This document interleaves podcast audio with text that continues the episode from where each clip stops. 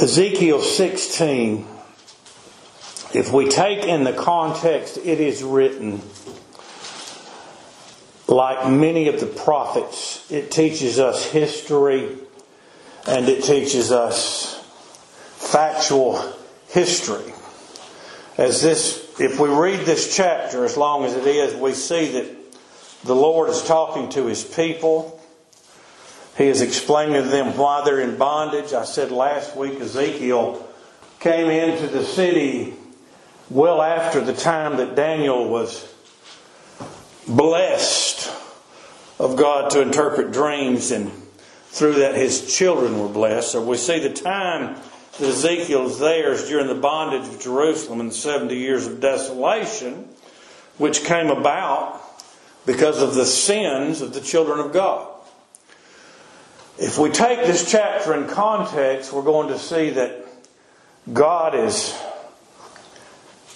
telling his people, explaining to his people through the prophet why they're in bondage, why they're in suffering.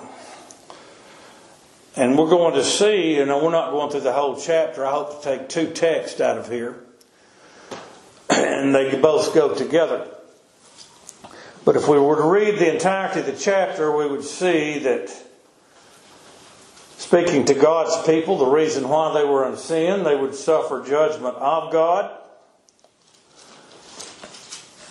And only a very small remnant by God's grace would return in repentance. Does that not sound like the book of Revelation? Does that not sound like today? Does that not sound like the truth in Scripture? Those that are held together by the providence and the grace of God to bear witness unto His name while they live here in this world. Chapter 16 begins, and I want to show you this. I'm going to try to stay with factual history, the way theologians, theologians, there's a proper way, record this. But I also want you, as the Old Testament and the law and the prophets are types and shadows of the coming of Christ. We began this little bit of types and shadows we're doing a month ago with the mention that the law and the prophets were in the prophets were until John. They all prophesied of the coming of the Son of God, of John who would prepare the way before him. That was John the Baptist who came in the spirit of Elijah. We find in chapter 16 and verse 1 again, because God is coming to this prophet yet again. Again, the word of the Lord came unto me, Ezekiel, saying, Son of man. Now, Christ became, I hate that term, Christ was made flesh. Christ was made, that's a biblical word, made the Son of Man. This prophecy, the spirit of prophecy, the Holy Spirit, is speaking to a man, and God is identifying him as a son of man. You remember the eighth psalm. What is man that thou art mindful of him? or the Son of Man that thou visitest him? We are flesh, we are blood, we are created from the dust of the ground. We are fallen in nature. We are nothing, yea, less than nothing. The nations are a drop in the bucket. We are not just men, but the Son of man, the seed of sinners, born in sin and iniquity, flesh. We are but flesh. Son of man, you sinner that I have called, that I have sent to teach my people. This was the nation of Jerusalem that was in bondage. And by the way, which was the only tribe of Israel which was left. The tribes of Israel had gone to the north to Samaria. If you will read the text throughout the chapter, you will see that Samaria is called the older sister of Judah. Because the Israelites went to Samaria. And much like God's people have done today, they intermingled with the heathen. They left the service of God. They caused their children to pass to the fire and the devils. Then, worse than all, they were taken in idolatry. They turned from God. That's why they're in bondage. You'll also see Sodom is her younger sister. Thus say, Thus saith the Lord God, He said, Son of man calls Jerusalem his people. Israel was no more. Jerusalem. The metropolitan of the religious world, the religious center of the world, calls Jerusalem to know her abominations. Abomination before God sin that was worthy of being stripped naked and punished by the punishment of death. And he's talking to Jerusalem. He's talking to his people. He's talking to his church. They had been preserved of God God sent an angel who slew 120,000 Assyrians, or the Assyrians would have already taken Jerusalem and destroyed it. Learn from this God sustains us today. They were sustained of God. It God is saying the prophet, cause my people, cause Jerusalem, cause the church to know her abominations. This is the first text of two.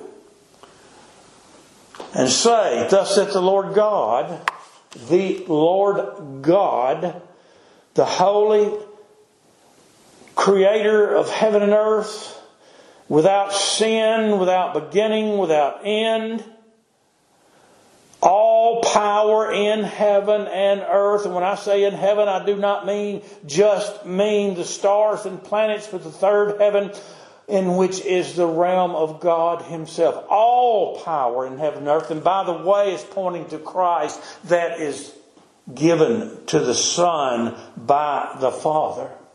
As He is the head of all things and He has the preeminence. Thus saith the Lord God unto Jerusalem Thy birth and thy nativity is of the land of Canaan the theologians will tell you that this is referring back to Abraham. Well, Abraham's birth, he was in Ur of the Chaldees. So that's a bit of a stretch in that sense. But God called him from Ur the Chaldees and brought him into Haran and brought him into the promised land of Canaan. Thy nativity and thy birth is in the land of Canaan. Some debate whether this is speaking of Abraham being born again when he was in Canaan, because every child of God from Adam on has to be born of the Spirit because of sin. We fell. We have to be given life. But God called Abraham and he's in Ur the Chaldees. And he obeyed God. That tells me God touched him when God called him, when he was in Ur the Chaldees.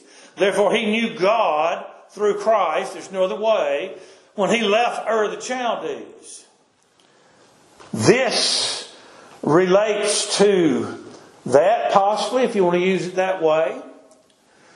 If you are from America and you take on American characteristics and live in the tradition of the American dream and the heritage of America.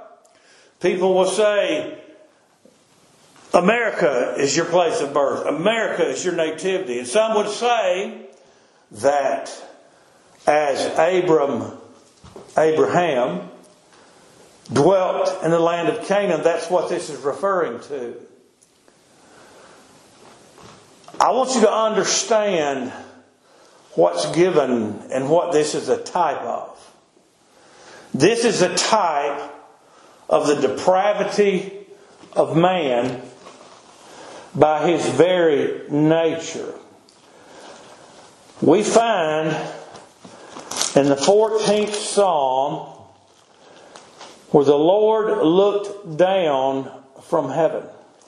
When did the Lord look down from heaven and see what's going to be stated here in the 14th Psalm and in Romans chapter 3? He looked down from heaven in omniscience before he created the heaven and the earth. He knew that man would fall. He knew that man would sin, built good, built upright. I tell them this part Monday at the funeral. Man was made good and upright in the image of God, but being a creature and not the creator, he was not able to hold that, to maintain that. The creature was made subject to vanity. Vanity caused Adam to fall. I was talking to them about the sufferings we have in the world because my brother suffered. But the point remains the 14th Psalm. The fool has said in his heart, There is no God. They are corrupt. They have done abominable works. There is none that doeth good. Let's go to Genesis 6 and think about the condition of mankind. When God repented, He sorrowed that He made man on the earth and He destroyed them. But from before the foundation of the world, from the time the second verse says the Lord looked down from heaven in omniscience before the world was, upon the children of men to see if there were any that did understand and seek God and said they are all gone aside. They're altogether become filthy and God is pure. There is none that doeth good, no, not one. We could not stand before God in our nature. Now we know because we've taught it and read it and been through it that God gave His people life in Christ before He flooded the world. There was not a child of God lost. There never has been, there never will be in the realm of eternity. Now let's go to the third chapter of Romans. Verse 11. I'll go to verse 10. As it is written, where? The 14th Psalm. There is none righteous, no, not one. We are all sinners. A sinful man cannot come to God, cannot know God, does not want God by his very nature. That's why we find in Romans 5 that when we were yet sinners, Christ died for us. Who is us? Every elect child of God from the covenant made in the omniscience of God by His knowledge, always known this, knowing that man would fall and God chose His people, Jew and Gentile alike, and gave them to His Son. His Son agreed to die for them. There is none righteous. No, not one. There is none that understandeth. There is none that seeketh after God. That word does not leave any. None. Zero. They are all gone out of the way. They are together becoming profitable. There is none that doeth good. No, not one. A child born from the womb comes out kicking and screaming in rebellion. We're born sinners. Their throat is an open sepulchre. Go to construction site and listen to the talk that men make.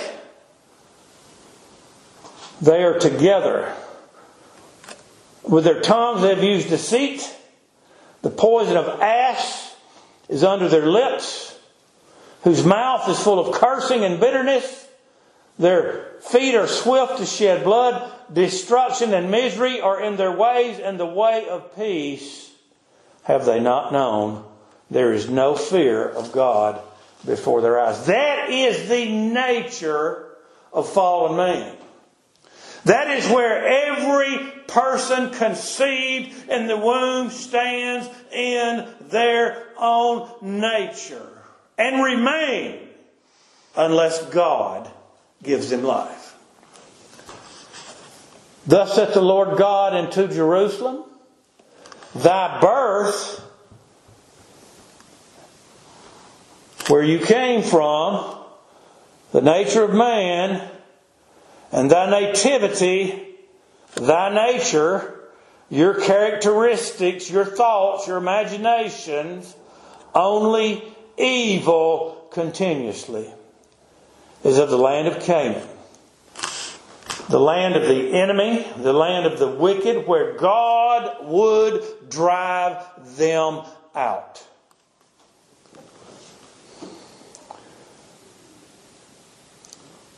Thy birth and nativity is the land of Canaan, the land that God promised unto Abraham, Isaac, and Jacob. Thy father was an Amorite, and thy mother a Hittite. These are two of the most sinful, wicked tribes of all the Canaanites. God uses these two wicked tribes of a people whom he would drive out of the land of Canaan that his people could possess it, to teach his people what they were by nature. The Amorite and the Hittite. Without God, hating God, idolatry, murder, sin. And as for thy nativity, in the day that thou wast born, thy navel was not cut.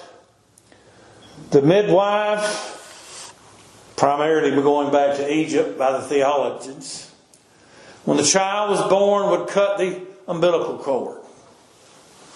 We've done it with horses and cows and everything else when I was a child. That's where the child has its life connected to its mother. It eats, it breathes, it exists while it's in the womb by that um, umbilical cord. And when the child is born, that is cut because it is terribly dangerous and deadly if it is not once it comes into the world. Now, in the day thou wast born, speaking to his people, listen to this.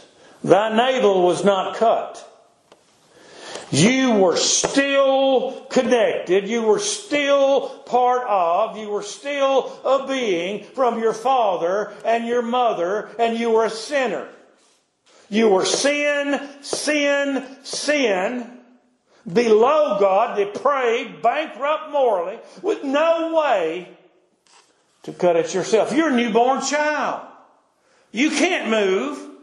You uh, like that. You can't cut things. You can't undo the cord and cut it by yourself.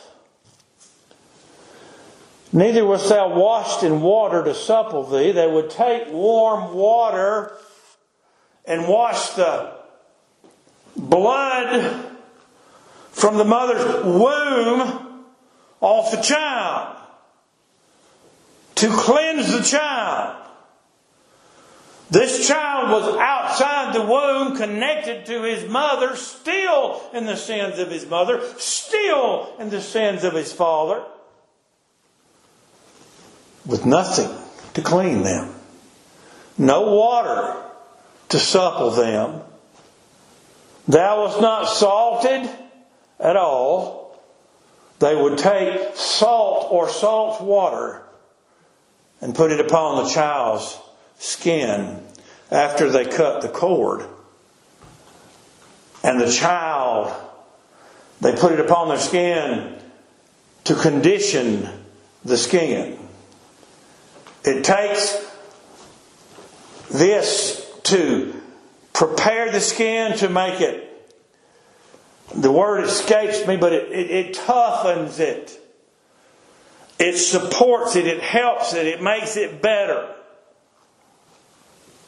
It supples it. Thou wast not salted at all, nor swaddled at all. The child would be wrapped in swaddling clothes. You see Mary with the Christ child swaddled in swaddling clothes. In that condition, still connected to sin, no way to be cut off or disconnected from sin. No way to be clean or supple or salted. No way to be prepared. No way to be covered, not swaddled at all. It shows you a child of God by their very nature. Just like every other one who is conceived of a man and a woman. Now let's go a little farther with this text. None I pitied thee. Nobody. Jerusalem, Israel, child of God today, you're born in the world, you're born of the Spirit of God, you're hated of Satan, you're hated of the world, you're hated of the wickedness, you're hated of the wicked governments of men who think it strange that, as Peter said, you do not run to excess of riot with them and burning down cities and killing children and all the things they do. None I pity thee. They hated you. None I pity thee to do any of these things unto you, to cut the cord, to cleanse you, to salt you, to swaddle you. They had no way of doing it. You had no way of doing it. And they hated you. They didn't have any pity for you. None I pity thee to do any of these unto thee, to have compassion upon thee. God hath enabled us to have compassion. We have compassion on our family. We have compassion on our brethren and sisters in the church. We are told to have compassion even on our enemies and while they stand in this world to help give them things that are needful such as food and drink and clothing. You lock men in a prison and have committed heinous crimes, you still protect them. You still feed them as long as they live. This is the compassion of society. This is the compassion of justice. None I pity thee to have compassion upon thee. Thou wast cast out in the open field, and I cannot help but think of Moses. He wasn't in the field, he's in the river in the ark, the bulrushes cast out while they were killing the Hebrew children, cast out.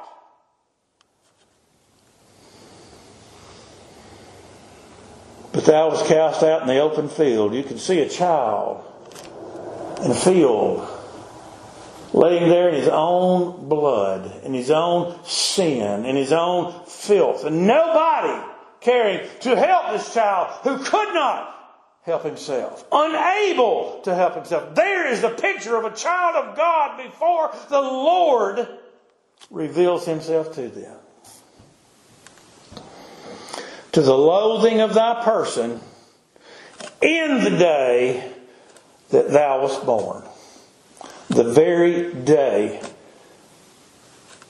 you were born. A child totally dependent and this picture shows they had no one to depend on. Here's the second text. And when I, this being the Lord God Almighty in Christ, and when I pass by thee, don't you love those scriptures? The Lord passed by. I was listening to songs this week thinking about my family and all that have died and listening to the old Sacred Harp songs and hymns that we used to sing. There's one when the Lord passed by. I thank God the Lord passes by from time to time. I thank God for that comfort, for that grace, for that love. Now let's look at the text and see a type of that. And when I passed by thee, out there alone in the field, hated, still connected to our very sinful nature, and saw thee polluted in thine own blood. This is the perfect, righteous God of heaven, separate, holy from all things created. When I passed by thee and saw thee polluted, corrupted, vile, polluted in thine own blood. This is not the blood of Christ. This is not the blood of communion. This is the sinful blood of man. When I saw you in your own blood, there in the field with none to help, I said unto thee when thou wast in thy blood, clarifying that point, while we were yet sinners, Christ died for the ungodly. While we were in our sin, while we were in our death and our blood, I said, live. Live. Yea, I said unto thee, when thou wast in thy blood, live. We see grace. We see a people described as a newborn daughter. Read the rest of the chapter. You'll see there's three sisters. This is Jerusalem. This is a daughter. The day she's born in an open field. The umbilical cord is not cut. She's covered in blood. Everybody hates her. Everything hates her. And God says, live. God said, live in Christ, and Christ gave you life. Christ died for your sins. Christ made you clean.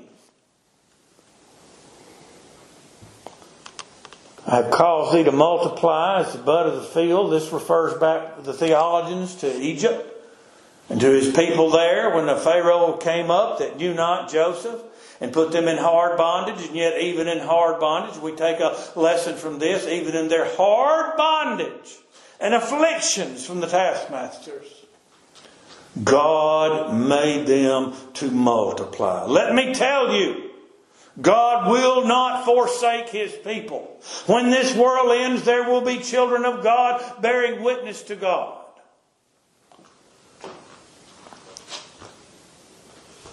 I cause thee to multiply 600,000 footmen came out of Egypt. That's not including mothers and children. That's not including the aged who were unable to be a soldier. That's 600,000 soldiers, footmen, troops. Well, today, we're the militant church. So we're the troop of God. We're the army of the living God, not with missiles and weapons, with the sword of the Spirit. He said, I've caused thee to multiply as the bud of the field, and thou hast increased and great, and art come to excellent tournament, or ornaments, ornaments. These are the beauties of grace, the ornaments of God. Thy breasts are fashioned. What is he saying? You're not as a small girl. You're matured. Your breasts are fashioned. I'm not going any deeper than that. Thine hair is grown. You're a grown woman. You've been brought up. Whereas thou wast in the field, naked and bare, in your own covering. We had no covering from our sin, for our sin. We were bare, naked, exposed, speaking spiritually. Our sin was open to God, certainly. To everyone else could see that we were of the same nature of fallen Adam and those that are left in that state of nature of wickedness. Now, when I passed by thee and looked upon thee, behold, thy time, your time, individually, thy time, the children of God, thy time, Jerusalem, thy time, the church, that is a possession. Thy time. This is the time that God ordained. This is the time that God appointed. This is the time the Son of Man would come into the world. This is the time the Son of Man would quicken whom He will. Each individual child quickened at the will of God in Christ, whensoever God ordained that they would be. We've talked many times about in the womb or at the point of death itself that will all be changed. That time was a time of love. God loved us when we were unlovable. Can a mother forsake her sucking child? We know the answer to that is yes. Because they caused their children to pass through the fire, and we still do that today. Yet God cannot, therefore He will not forsake us, for He cannot deny Himself. He cannot deny that the living Word was made flesh and died upon the cross. He can't deny that. He cannot forsake us. If we believe not, everybody talking about who believes and who does not believe. The Bible says, if we believe not, yet he abideth faithful, for he cannot deny himself. You may not believe that a man ever knows or sees. You may not believe at all to the point your breath leaves your body, but God knows, and each and every child of God in their heart will believe. And even though we don't see it, the eyes of God do, and that is sufficient to the Lord. Thy time was the time of love. I have loved thee with an everlasting love, from everlasting back to everlasting forward. No beginning, no end. God has always known his people. They've always been engraven upon the palm of his hand. He will never leave them nor forsake them. He's always loved them. He cannot hate you. He chose to love you. He cannot lie. He gave you to the Son, and He loves you. And I spread my skirt over thee. That was traditionally done. You can see that with Ruth, about the third chapter, where her husband spread his skirt over her. You can see God spreading his skirt over us. Song of Solomon, I think chapter 2. I think chapter 2, and I'm going to find it and read it. Uh, in verse 4, He, God, brought me, the individual, in this case Solomon, to the banqueting house, the place of a feast, the church feasting on the Word of God. And his banner, what he covered him with, was love. Was love. I spread my skirt over thee and covered thy nakedness. God covered us with the love of Christ he laid down his life. He shed his blood for us as the Lamb of God, the only sacrifice which could uh, please God, which could pay the sin debt of his people, the only sacrifice which could save us. He saved us. He covered us. First John He's our, chapter 2, He's our propitiation. He's our covering. That's referring to the mercy seat we just talked about, being the covering of the ark. Here we see a covering. Christ covered us in the love of God, in the love of Christ, and covered thy nakedness. Adam and Eve made fig leaves. You pulled a fig leaf off a tree as a child reading this. I had to. I had to know. I had to look at it. I had to think about it. Probably 12 years old, the oldest. You pull one off the tree, you try to cover yourself. It's not going to cover anything. It's not too long before the fig leaf begins to wither and die and turn brown and crack, and then it's gone. That fig leaf represents to me the doctrines of men that gives you any choice, any work, any part of attaining eternal life. It's all in grace and the blood and the choice of Jesus Christ, the very Son of God. His covering covers our sin. Yea, I swear unto thee and entered into a covenant with thee, saith the Lord. This refers back to Deuteronomy 29. God made covenant with the Israelites.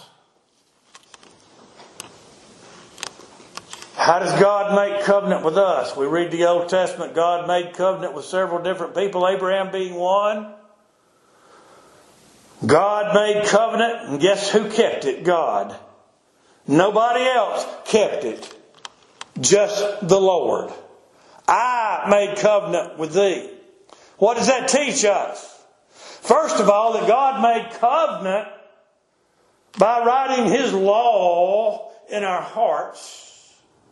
And that covenant cannot be broken because it is the Lord who keeps it. I swear unto thee and entered into a covenant with thee, saith the Lord God, and thou becamest mine. Now let me tell you this.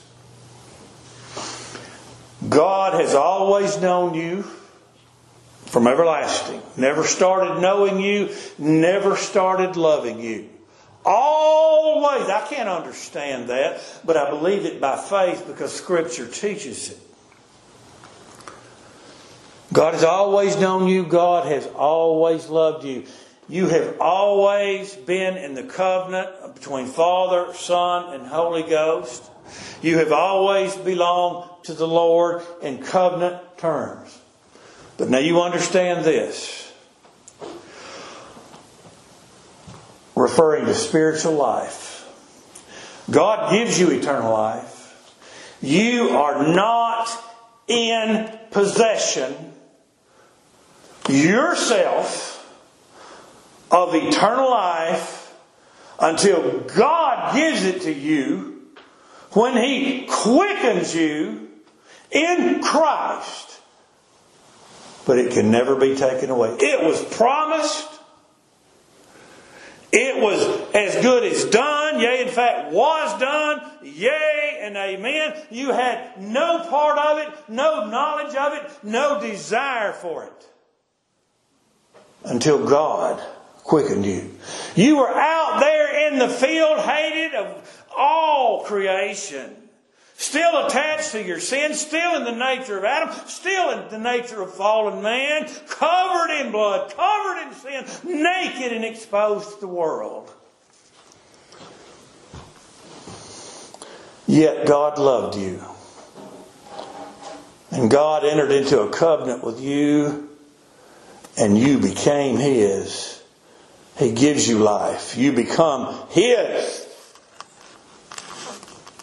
Then washed I thee with water. God cleanses us. Now let's make one fact from the get go. You are saved, you're washed, you're cleansed. Your sins are covered. Your sins are done away with. All in one thing. And that is the blood of the Lamb of God who was nailed to the cross of Calvary and bore our sin and our sorrow, bore the wrath of God for the punishment of sin upon his people, bore it for us. That and nothing else is how we're cleansed. That's how we're saved. That's how we're cleansed. That's how our sins are no more. Even though we still live in a body of sin, even though we still sin, we read Romans 7, we sang that song, what I would do, what I would I do not, what I hate that I do. And then he goes on and says, I thank God because Christ saved me eternally from all sin, period. Then I'll wash thee with water. Some refer this to the Spirit of God. And if I was going to have my say in the matter, I would do the same thing because we're washed by the Spirit. What does that mean? How can we be washed by the Spirit and washed by the blood? The blood cleanses us. But the Spirit of God leads us in righteousness, and therefore our walk and our conversation is cleansed by the Spirit of God. It leads us, the Holy Ghost, brings us into remembrance of Christ, and causes us to desire and to walk in a way pleasing to our Master. And because he has revealed Christ upon the cross to us, we mourn as one that mourneth for an only Son for his love and his sacrifice. We adore him, we love him, and we seek by God's grace to serve him. There washed I thee with water, yea, I thoroughly washed away thy blood from thee, and I anointed thee with oil.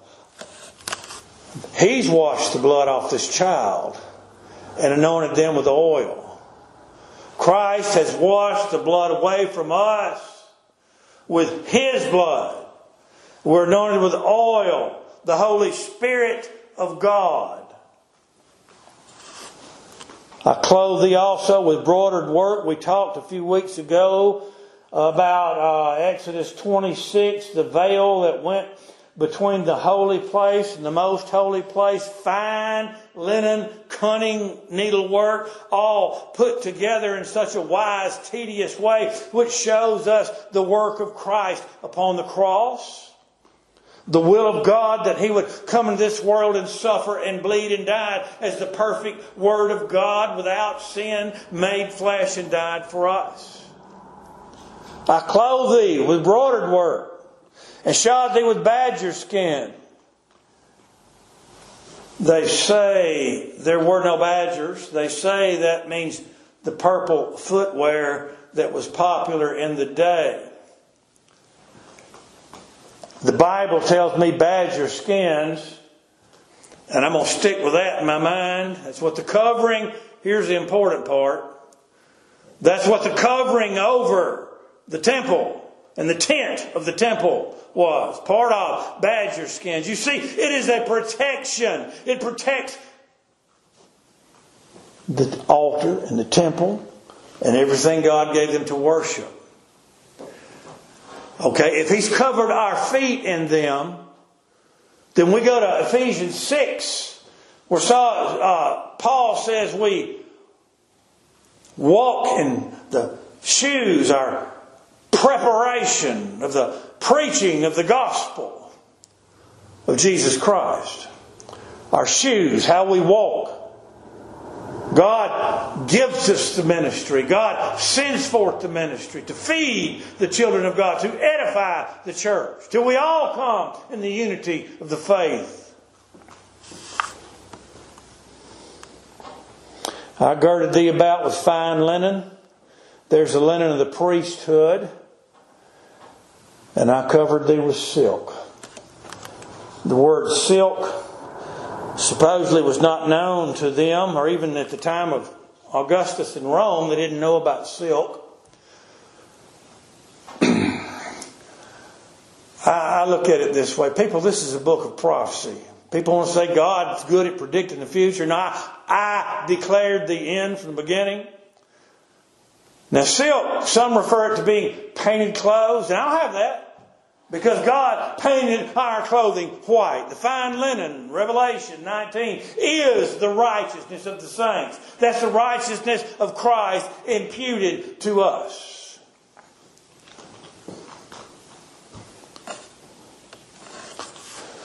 Did you notice who does the covering? The Lord Christ. I clothe thee also with broidered work in his death, burial, resurrection, shod thee with badger skin. You walk in the way of God. And I girded thee about with fine linen, the righteousness of God, the righteousness of Christ imputed to the saints. I covered thee with silk, the finest material for clothing. You're glorified of God in the church. Not like you will be in glory. You still live in a sinful body. But when we walk in this world, separate from the world, separate from the wicked, and we strive to humbly live with Christ and walk in the fruit of the Spirit, love, joy, faith, peace, long suffering, all those things, the glory of God is magnified through us, and God is glorified in it. God help us, help me. I deck thee also with ornaments, the graces of the Spirit. I put bracelets upon thy hands. What does your hand do? You work with your hands. Your hands, your work shows forth the glory of God. And a chain on thy neck. People wear chains today. All the guys in Birmingham used to wear those chains. God put a chain on thy neck. You want to talk about a golden chain? That was a golden chain, but it was pure gold. Because that chain signifies bondage to the Lord Jesus Christ. He bought you. You belong to Him. You serve Him, and you cannot break that chain.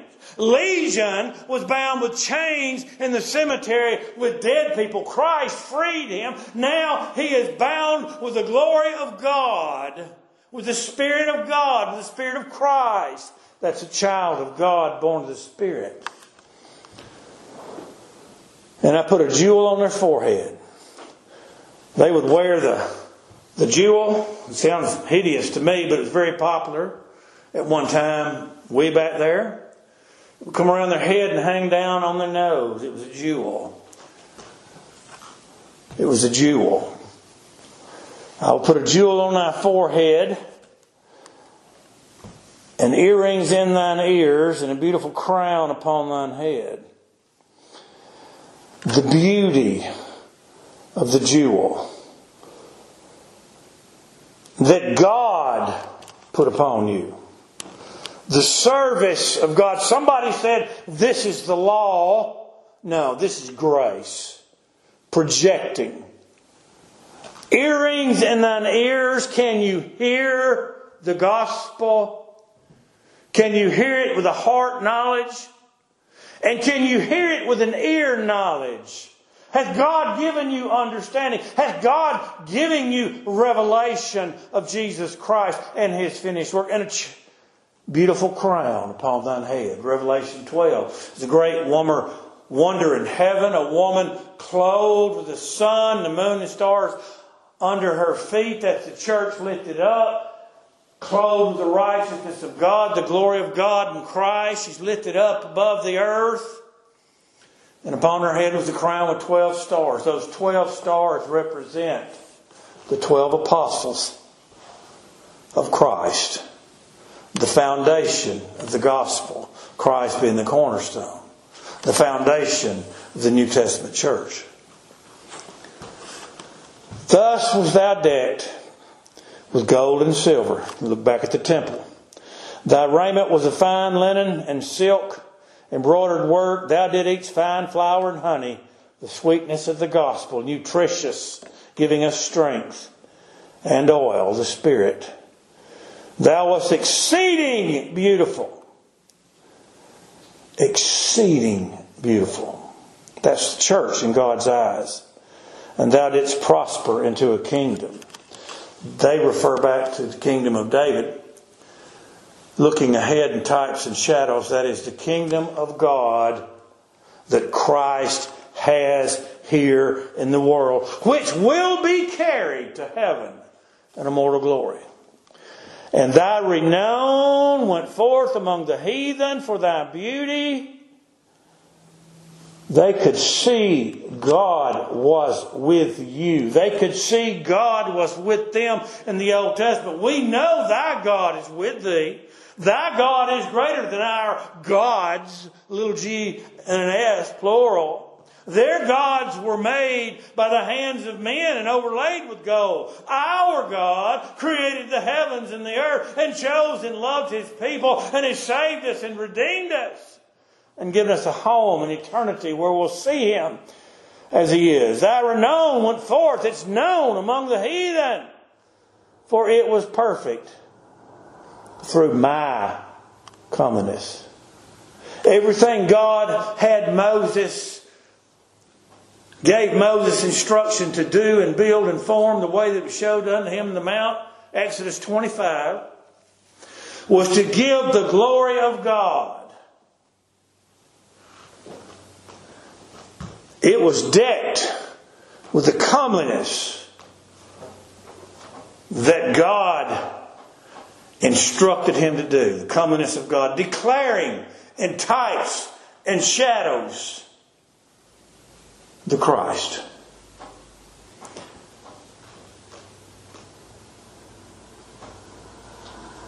And today, that comeliness is shown in the church of God, the church of Christ, by the Spirit of God which dwells in us. I get so tired of people saying, I live right and pray every morning. I don't have to go to church. I live right and pray. Give that glory to God and get off your high horse. the fruit of the Spirit is love, joy, peace, long suffering, gentleness, goodness, faith, meekness, temperance. Against such there is no law. Galatians 5:22. If there's any goodness in you, it's because you are born of the Spirit of God. Give that to God and worship and worship Him. And thy renown went forth among the heathen for thy beauty. The church stands out from the world, for it was perfect through my comeliness, the glory of God which I had put upon thee, saith the Lord God. That's the end of the second text. I've already told you, beginning, what this was. I guess what word would I use? As theologians penned it, showing what God did do. What God did do. What He said. Go tell these people. They're in bondage because they've sinned and turned against me. And furthermore, they're not going to return to me. Only a remnant will. And they were judged and they suffered 70 years of desolation. But if we look into the law and prophets, we find little nuggets, somebody called them today, that show us that in spite of our sin and our sorrow and what we are by nature, that the Lord Jesus Christ came to this world and suffered and bled and died for us. And while we're talking about gold nuggets, let me tell you this.